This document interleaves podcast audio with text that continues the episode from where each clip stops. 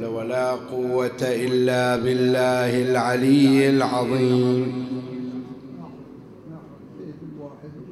إنا لله وإنا إليه راجعون. وأفوض أمري إلى الله إن الله بصير بالعباد. صلى الله عليك يا رسول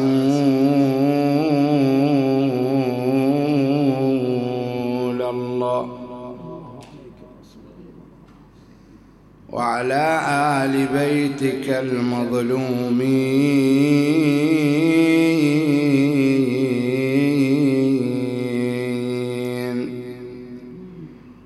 لعن الله الظالمين لكم من الأولين والآخرين إلى قيام يوم الدين. يا غريب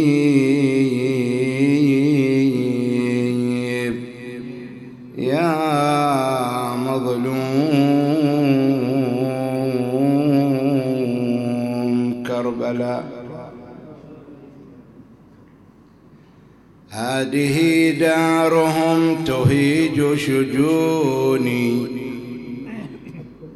كيف حبس الدموع بين الجفون؟ جود بالدم فوق خدي جودي. هذه دار صحبنا يا عيوني. الله يرحم الشيخ محمد المنصوري. هذه الأول البيوت مو مثل الآن كل واحد عنده بيت. لا الأول البيت الواحد فيه العشيرة تقريبا بأكملها. شوف عاد كل حجرة فيها عائلة. وكانت الناس إذا مرت على ذيك المجالس المجالس اللي فيها الفوائد وفيها تقارب القلوب وفيها اجتماع النفوس. كانت قلوب طاهرة. اجتماعهم على سفرة واحدة وعلى قلب واحد. ومجالسهم كلها معقودة. تطلع من هالمجلس وتدخل في مجلس ثاني. ولديك الأيام الجميلة. ومر هذا على بيوت كانت عامرة بأهلها. وقام ينشد. هذه دارهم تهيج شجوني. كيف حبس الدموع بين الجفون؟ جود بالدم فوق خدي جودي هذه دار صحبنا يا عيوني. بعد والبعاد أمر مريب وبما لا أطيقه حملوني. جاوروني يوما وما كنت أدري.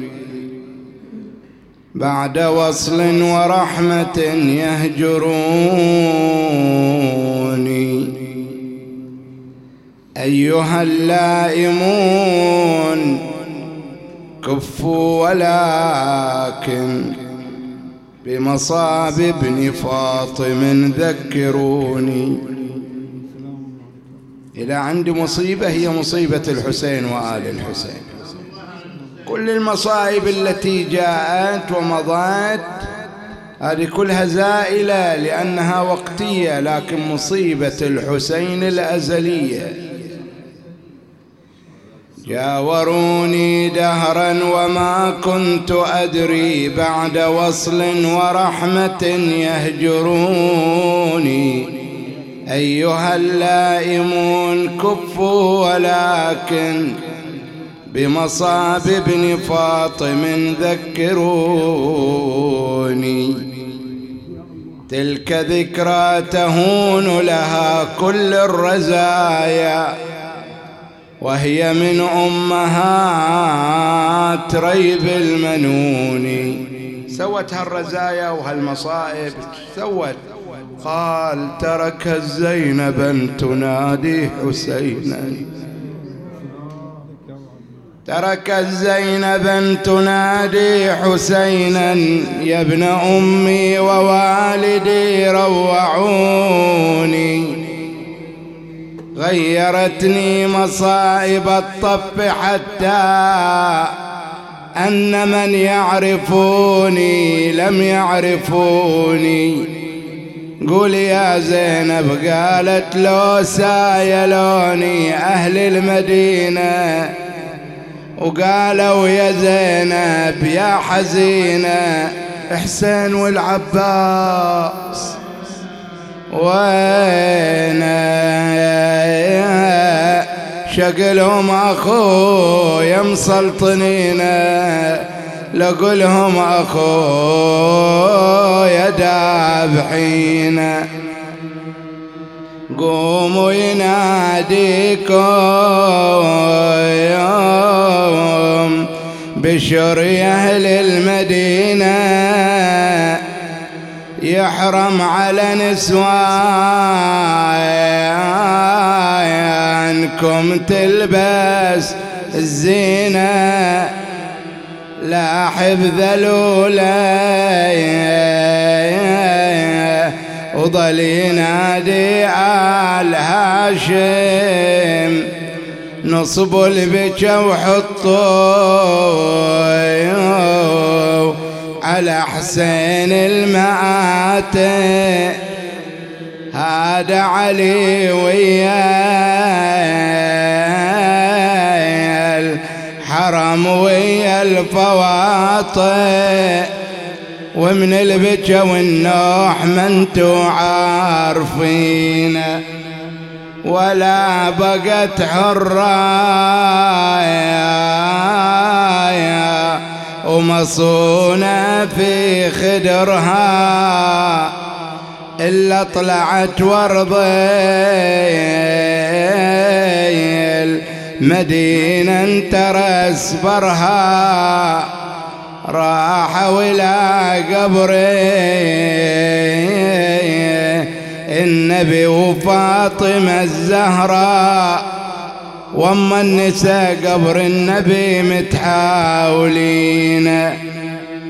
قولي بعد يا زينب. قالت لو أني بعدد ويني وين لا يوم يكفيني ولا يومين لكن بستكفي بكلمتين.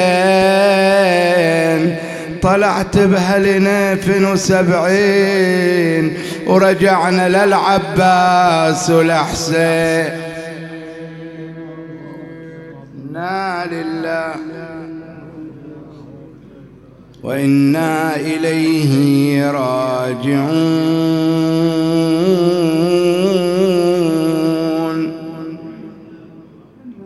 بسم الله الرحمن الرحيم. ولقد كرمنا بني آدم آمنا بالله صدق الله العلي العظيم. يؤكد الله جل وعلا في القرآن الكريم بتكريم ابن آدم. وما جاء لفظ الإنسان. الآية تقول ولقد كرمنا. هذه لعلها استثنائية. كما يقولون علماء اللغة استثنت المعنى الذي سوف يأتي معنى جديد. ولقد كرمنا. حتى هذه القد تأكيد من الله جل وعلا بأن الذي كرمه هو الله. لأن تكريم البشر له وقت محدد غاية هدف. متى ما ينتهي الهدف والغاية ينتهي التكريم. مثال ذلك إنسان عنده منصب في الحياة هذه من مناصب الدنيا. ترى أن الوزارة أو من هو مسؤول عليه يكرمه لجهده. تارة لا هو لا يستحق التكريم لأنه ما بذل من الجهد شيء. وإنما الواسطة تلعب دورا عظيما. قد هذا يرضي ذا المسؤول على سخط الجبار جل وعلا. بس لأنه يحصل منه المصلحة فيكرمه. هذا التكريم لا تراه له استدامة وليس له مددية. هذا له وقت ولكن الله جل وعلا إذا كرم إنسانا فإنه يكرمه لما يتميز به من صفات وأخلاق تميزه عن غيره. فأولا إن نظرنا إلى الإنسان يكرم بماذا؟ شنو أعطى الجبار جل وعلا هذا الإنسان فكرمه. عن سائر المخلوقات؟ أولا بالعقل. العاقل قد لا يهتم به الإنسان في كل وقت. شلون بعد يهتم؟ لأنه لو استخدم عقله في أبسط الأشياء لوصل إلى كمال الأشياء. الآن يسولف واحد. إذا كان كلامه دقيق وله غاية وله هدف هذا نقول شنو؟ والله إنسان فاضل والله إنسان كريم والله إنسان خلوق. ليش؟ لأنه يضع الشيء في محله وهذا عاقل يتصرف بعقله.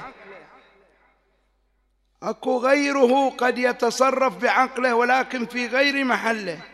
اثنين يسولفون دخل بينهم. ثرثاري اصطلاحنا الدارج لغوي. ما يسكت عن شيء. كل شيء يدخل فيه.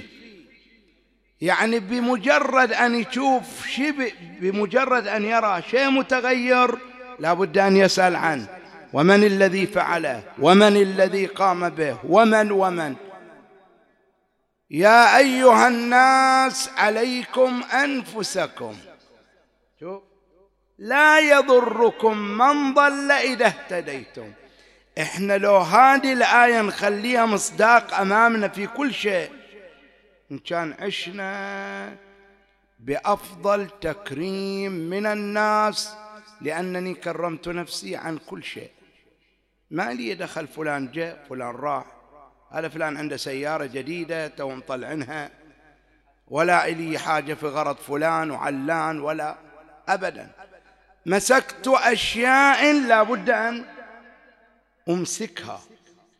عيني أذني لساني وأخطر جارحة هي اللسان.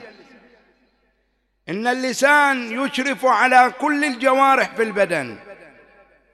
كأنما يسلم عليهم كيف حالكم؟ يقولون نحن بخير. ما دمت أنت بعيد عنا. زين هذا الإنسان إذا كانت عنده كرامة يجود هذا اللسان. واحد داخل المأتم أوه جاي اليوم من وين الباب صاير؟ فلان اللي جاي اليوم السمع أو جاي اليوم المسجد أو فلان جاي للعزاء. ها. شنو هذا؟ وش صاير يعني؟ خلي يجي خلي يروح. ما لك علاقة أنت فيه. الإنسان اللي يكرم نفسه ويحترم نفسه لا يتدخل في خصوصيات الناس. فلان تزوج. والله فلان صار له سنة ولا جابوا له شيء أنت تعرف بعض الكلمات اللي يفلتونها. واحد يقول كذا واحد يقول كذا. واحد يقول هذه تدخلات. من كيف؟ من وين متزوج؟ كم صار لك ما جبت أولاد؟ يمكن مانع خير. يمكن ما ينبغي يجيب أولاده الآن. تدخل في الخصوصيات. هذا لو إنسان كريم يكرم نفسه لأن في يوم من الأيام قد تسقط نفسك في كلمة أنت جلبتها لنفسك. يجيك واحد أمام الناس ما دام أنت ثرثاري يجي يدخل هو بعد. يقول ها فلان بنتك يقولون تزوجت واتطلقت شنو صار؟ شوف أنت اللي جلبت لنفسك لأنك أنت بتتكلم على الناس الناس بعد تجي تتكلم عليك. لكن لو استخدمت عقلك واستخدمت علمك لأن بعد بعد العقل العلم شو الإنسان اللي محصن نفسه بالعلم دائما وأبدا يسير في الكمال. لا يدخل في خصوصيات أحد ولا يعنيه أحد. يتمسك بالآية عليه من نفسه ممن هم يسمعون لكلمته. قد يجي تقول الآن العلماء بمثال يطرحون بعض المسائل الشرعية وبعض الأمور الشرعية. وفلان من العلماء ما يطرح ما يبغى أحد يجي يتكلم عليه. شوف هذه دخول في الخصوصيات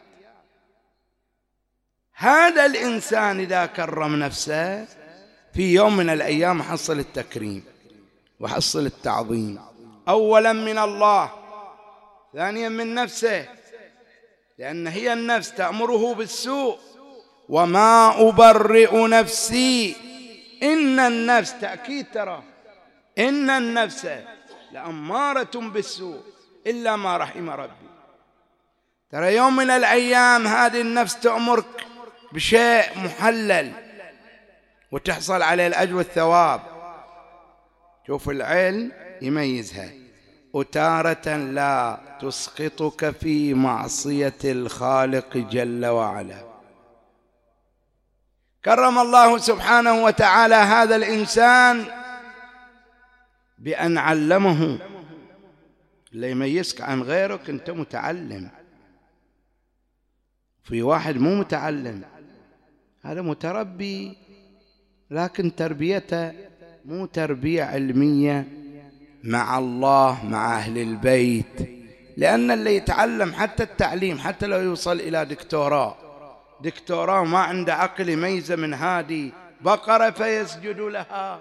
أم هذا هو الله فيسجد له. ذاك يميز هذا.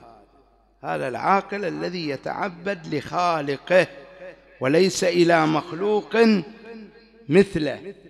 بقرة مخلوق. بل أدنى منه لأنه غير عاقل وهو عاقل. الله كرم الإنسان بأنه خلقه في أحسن تقويم. جعله قائما. ينظر إلى الأشياء. يمشي على رجلين. يأكل بيديه. يبصر بعينيه.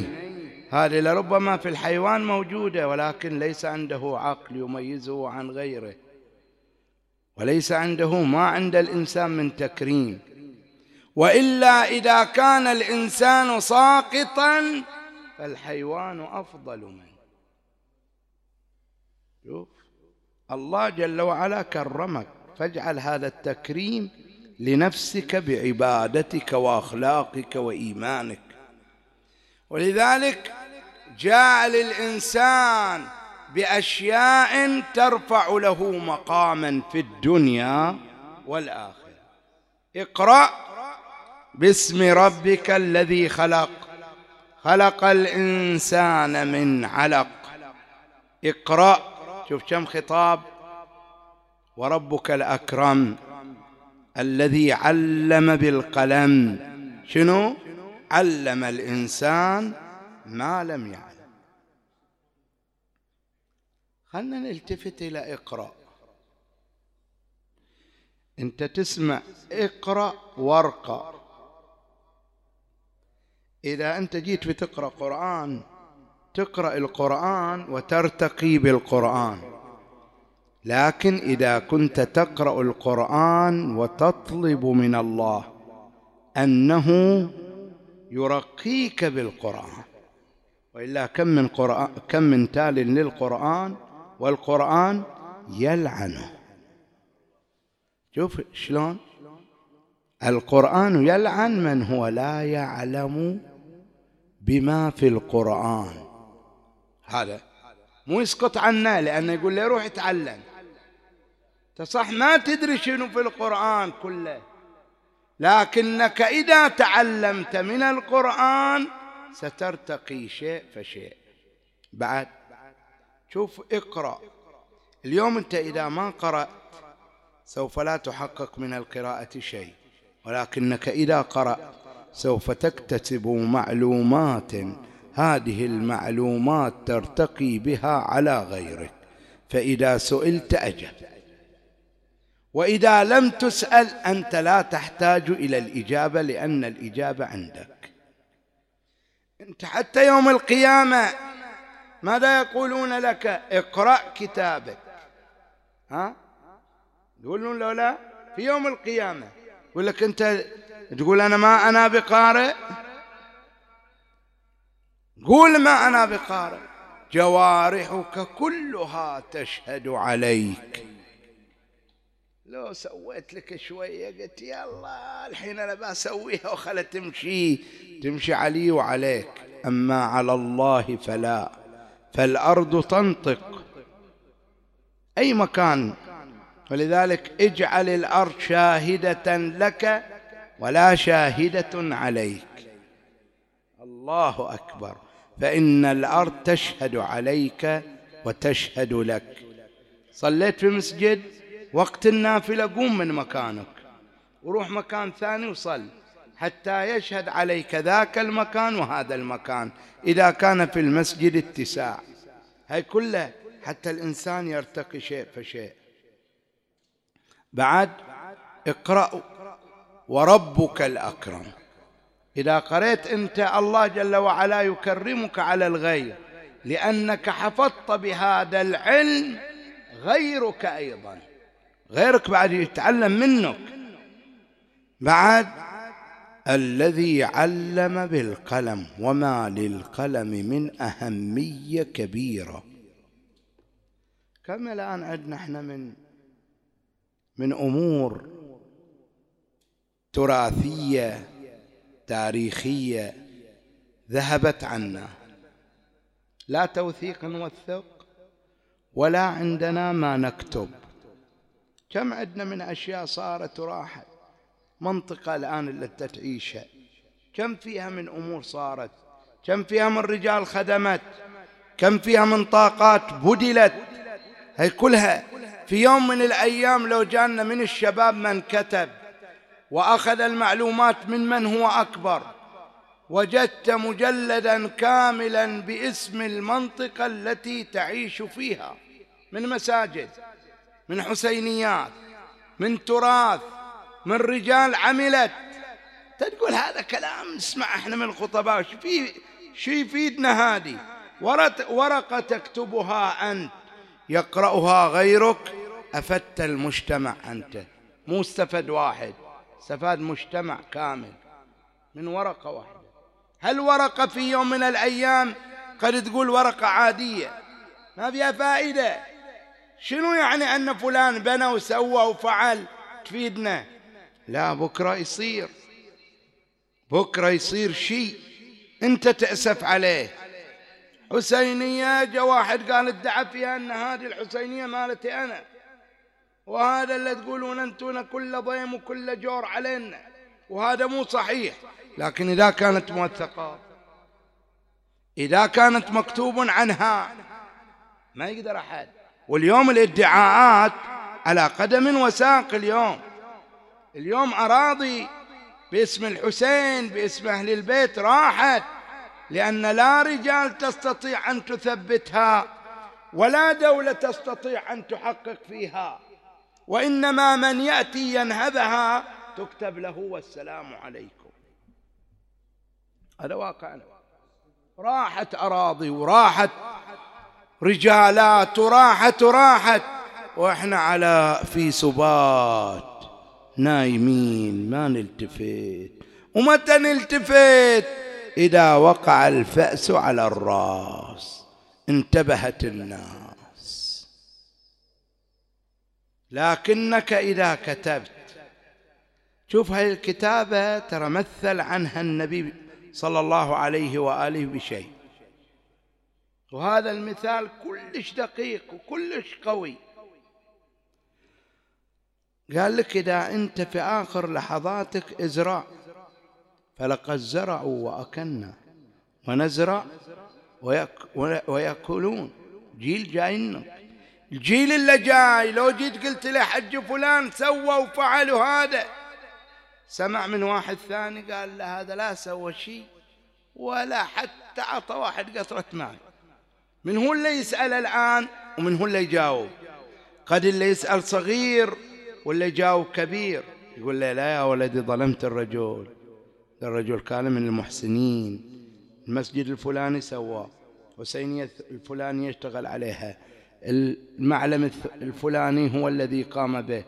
هذا صغير لكن إذا الصغير تجرأ على الكبير ولم يثبت الكبير كلام الصغير لا بل يتعدى على وين أنت؟ أنت بالك حتى ما داك وما دا وما دا ومشيت لا تعال فهمه. إحنا ليش تصير قسوة عندنا وشدة ليش؟ ليش ما أنا أعلم ولدي من يوم هو صغير أعلمه بعض المعلومات اللي ما يستفيدها من غيره يستفيدها مني. أنا اللي يسمع لي لأن أنا أبوه. أنا اللي أركز المعلومة فيه. اليوم ترى إحنا اختصرنا في المسجد على صلاة الجماعة واطلع. سؤال مسألة واحدة ليلية. استفيد منها. هذا اللي بيجي بيصلي ما يدري عن شك ما يدري شلون يرجع شلون يدخل الصلاة ما يدري. أنا الله أكبر وأنت يسحب التربة وروح.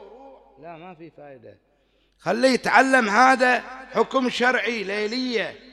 بعد سنة هذا إذا يكتب عنده مجلد من المسائل. وهكذا. الحياة تتطور بالعلم. وتتطور بالكتابة. ثانيا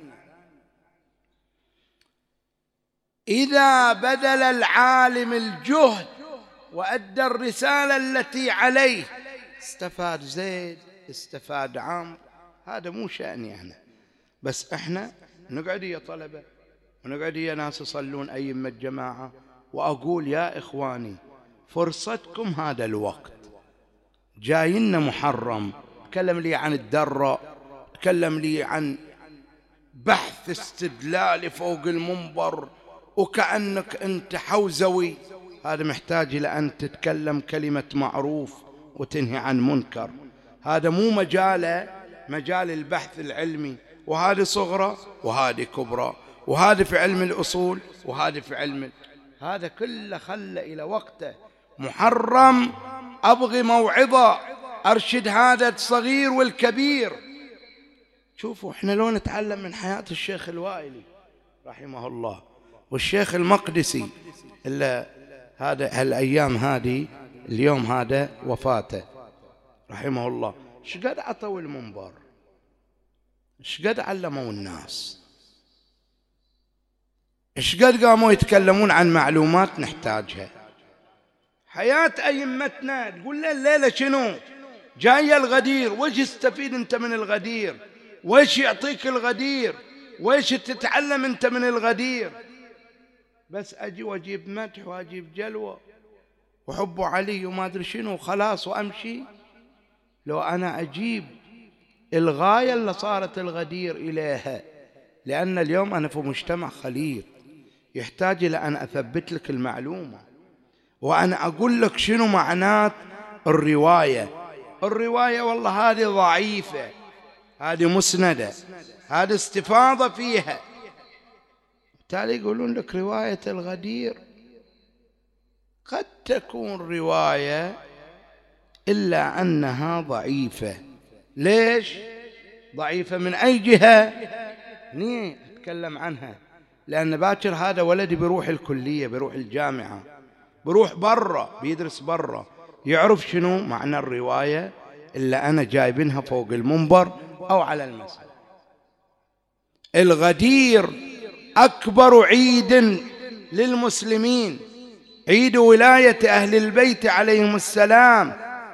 كل الأئمة عليهم السلام يتكلمون عن الغدير. وإذا أنا أجي وأطلع من الحسينية ما استفدت من الغدير شيء. وإيش جاب لكم؟ والله جاب الآية. وبعدين من الآية؟ جاب لنا جلوة وحلاوة. إيه بس. يوم الغدير في أعمال في صلاة استحباب صيام. ما فهمت منه شيء. عيد الله الأكبر. هو عيد الشيعة الخصوصي عيد للشيعة. عيد ولايتك انت شلون ارتبطت بأمير المؤمنين؟ شلون حبك لعلي بن أبي طالب؟ ورثت من الأجداد فيكم محبة وأرثها الأولاد حقا مدى الدهر. طول عمري أنا أثبت بس هذا اليوم. هذا اليوم المحارب. هذا اليوم المكروه. هذا اليوم اللي ما حد يعترف فيه. حتى ابن عباس قالوا وقال ابن عباس وهي رواية ضعيفة. إذا بضعف رواية ابن عباس بعد وش ظل إذا اللي يقول عن النبي حبر الأمة. يقولون عن أهل البيت بأنه أكبر صحابي. ها ثبت على ولاية أهل البيت. وتالي باجي أنا وما أدري وش أقول عنه. وأطلع. هادي عيد الغدير وما أدراك ما عيد الغدير. إحنا اللي تعلمناه من أهل البيت هادي محبتنا إليهم بولاية علي. اللي ما عنده ولاية علي لو سوى ما يسوي ولو أن عبدا أتى بالصالحات غدا وود كل نبي مرسل وولي وقام ما قام قواما بلا ملل وصام ما صوا صام صواما بلا كسل يعطي اليتامى من الديباج والحلل. ما كان عند الله منتفعا إلا بحب أمير المؤمنين علي.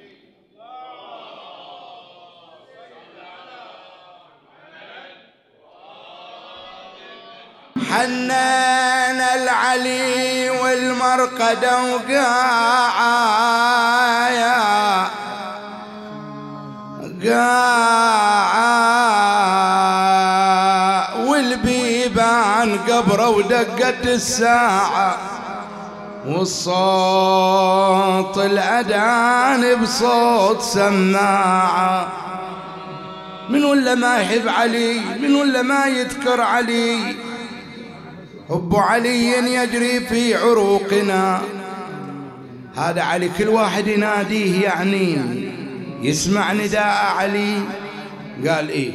نادي عليا مظهر العجائب. تجده عونا لك في النوائب وكل هم ينجلي. بك يا علي يا علي يا علي. مو هذا اللي نادي. ونادته. ونادته فنتين. الأولى ماسكة على ضلعين كسر منها. نادت يا علي يا ابن أبي طالب. اشتملت شملة الجنين. وقعدت قاعدة الظنين نقضت قادمة الأجدال فخار فخانك ريش الأعزال. افترشت التراب وافترسك الذباب وقامت تتكلم يا علي من حرقة قلب علي وين سيفك ما تسله وين عزمك يا فحل وين صولاتك على العدوان يا خير العمل شو السبب ما تغيثني؟ وصدري تورى من الضروب وانكسر ضلعي وجنيني اتعفر بصاير الباب.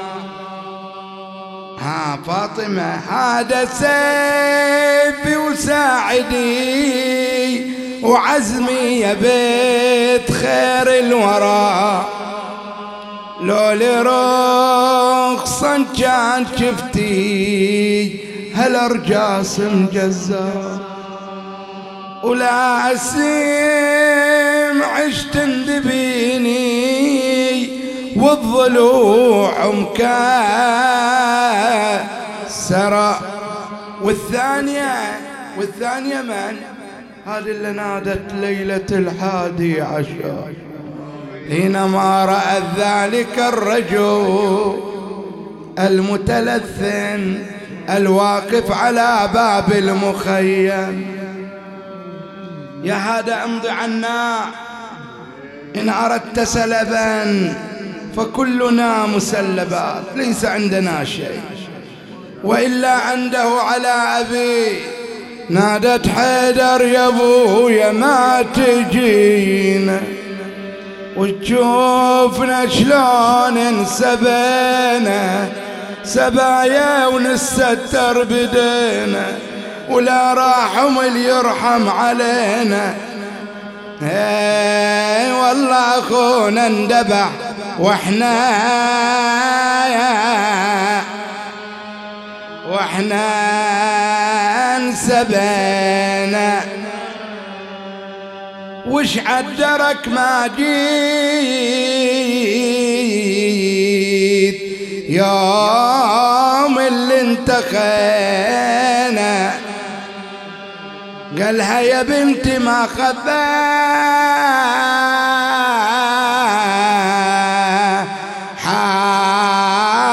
حالش علينا. توصفين منو للمصايب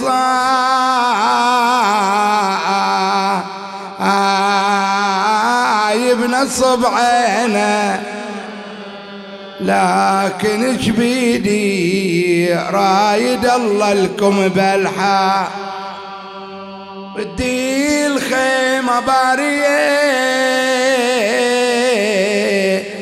عليلك والنساوي.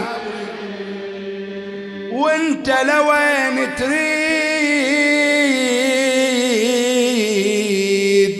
قال لها الغريه ما أقدر أضل بكربلاء.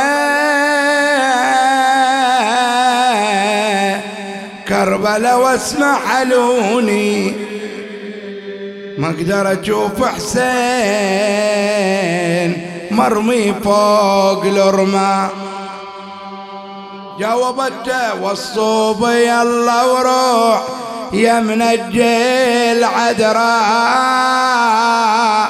ما تقدر تشوف حسين مرمي فوق غبره شحال اللي جاب الشمر صاعد فوق صدرة. عبر وداجه وشال راسه فوق عسى.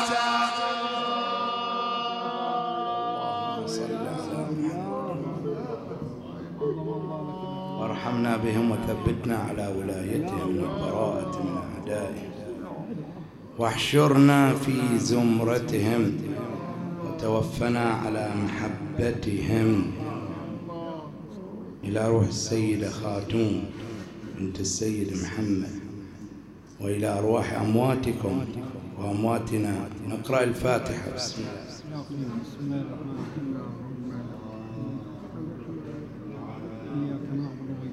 اقرأوا الفاتحة. بسم الله الرحمن الرحيم. الحمد لله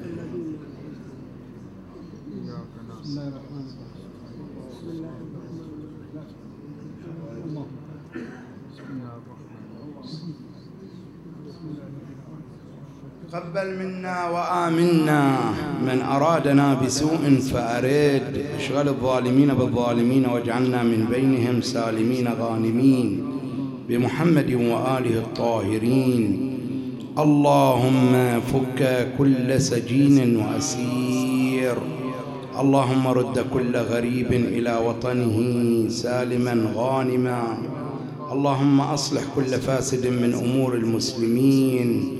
اللهم ثبتنا على ولاية ومحبة أمير المؤمنين بمحمد وآله الطاهرين صلواتك عليهم أجمعين. إلى أرواح أمواتكم أمواتنا أموات المؤسسين والباذلين أموات العلماء والشهداء والصالحين. ومن مضى من جمعنا هذا ومن لم يذكره ذاكر. إلى أرواحهم جميعا الفاتحة مع الصلوات.